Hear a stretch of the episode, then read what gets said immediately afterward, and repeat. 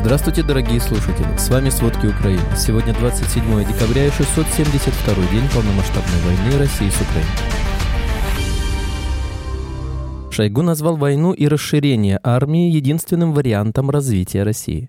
Главнокомандующий ВСУ отметил, армия России не отстает от ВСУ. В последние дни продолжается достаточно мощное противостояние с использованием различных технологий.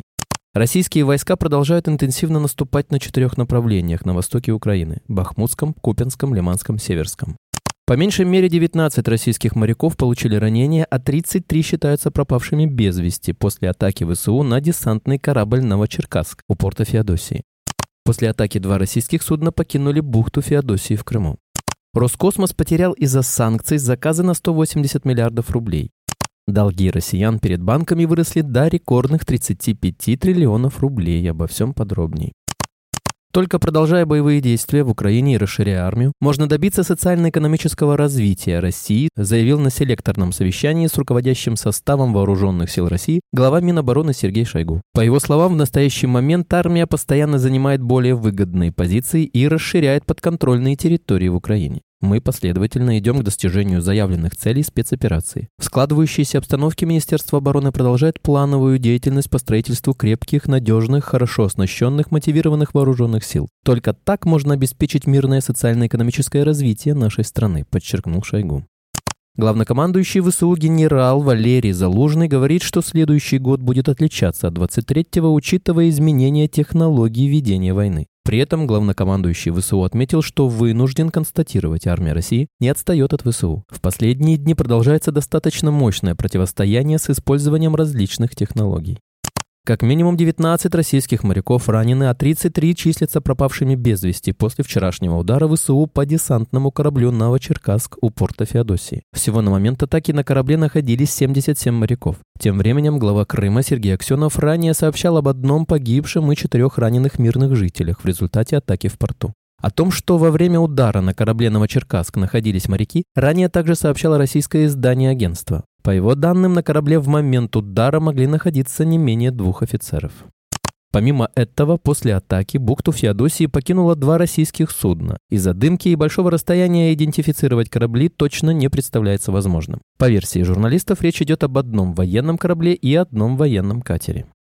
Российские войска продолжают интенсивно наступать на четырех направлениях на востоке Украины – Бахмутском, Купинском, Лиманском, Северском. Ситуация остается сложной. Об этом сообщил командующий сухопутных войск ВСУ Александр Сырский. По его словам, россияне в последнее время значительно увеличили применение бронетехники, дронов «Камикадзе», продолжают артиллерийские обстрелы и пытаются захватить несколько населенных пунктов. На Купинском направлении это Синьковка, чтобы заблокировать Купинск. На Лиманском россияне хотят захватить Терны и выход к реке Черный Жеребец. На Северском готовят штурмовые подразделения из числа воздушно-десантных частей для развития наступления в направлении Солидара и Северска. На Бахмутском россияне пытаются захватить Богдановку и восстановить утраченное положение в районах Клещеевки.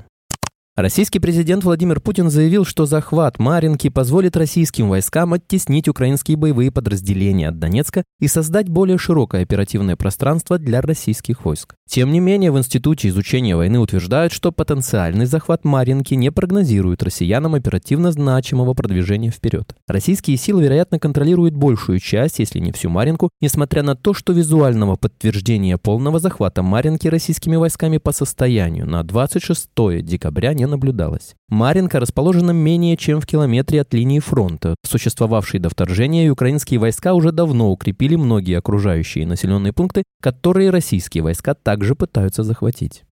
Секретарь Совета нацбезопасности и обороны Украины Алексей Данилов сказал, что ситуация в Маринке еще хуже, чем была в Бахмуте из-за местности. Поэтому зданий, которые бы уцелели на территории Маринки, фактически нет. Маленькая часть поселения все еще находится под контролем вооруженных сил Украины.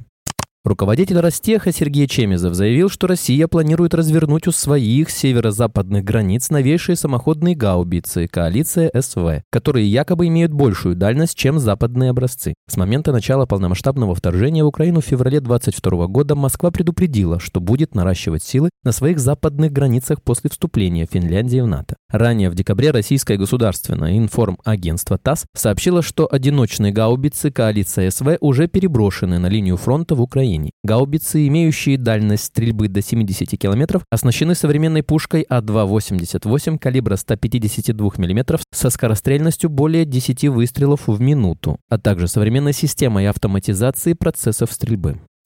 По данным Financial Times, Евросоюз готовит резервный план, чтобы предоставить Украине 20 миллиардов евро в обход возражениям премьер-министра Венгрии Виктора Орбана. Предлагаемый механизм может быть применен, если вето Орбана не удастся преодолеть на саммите, запланированном на 1 февраля. Схема похожа на структуру, которая использовалась в 2020 году, когда Еврокомиссия предоставила до 100 миллиардов евро финансирования странам ЕС во время пандемии COVID-19. Financial Times отмечает важность, чтобы этот вариант не требовал гарантий от всех 22 государств-членов ЕС, чтобы среди основных участников были страны с самыми высокими кредитными рейтингами. Это позволило бы ЕС обойти вето Венгрии и не требовало бы единодушной поддержки.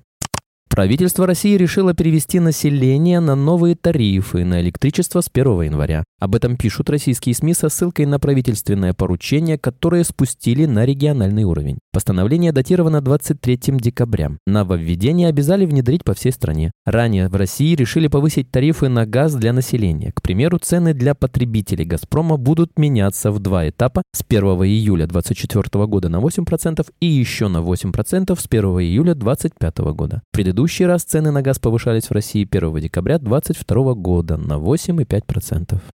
Роскосмос лишился почти 80% доходов от сотрудничества с иностранными партнерами после введения санкций за войну в Украине, заявил глава госкорпорации Юрий Борисов. Из 230 миллиардов рублей контрактов 180 миллиардов приходилось на так называемые недружественные страны. Это и поставки двигателей, это и пусковые услуги. Поэтому 180 миллиардов, по сути дела, у нас ушли из объема экспортной выручки, сказал Борисов в интервью телеканалу «Россия-24». Он пообещал позже подвести итоги 2023 года и выразил надежду, что в ближайшие 2-3 года госкорпорации удастся стать безубыточной и даже выйти на прибыль.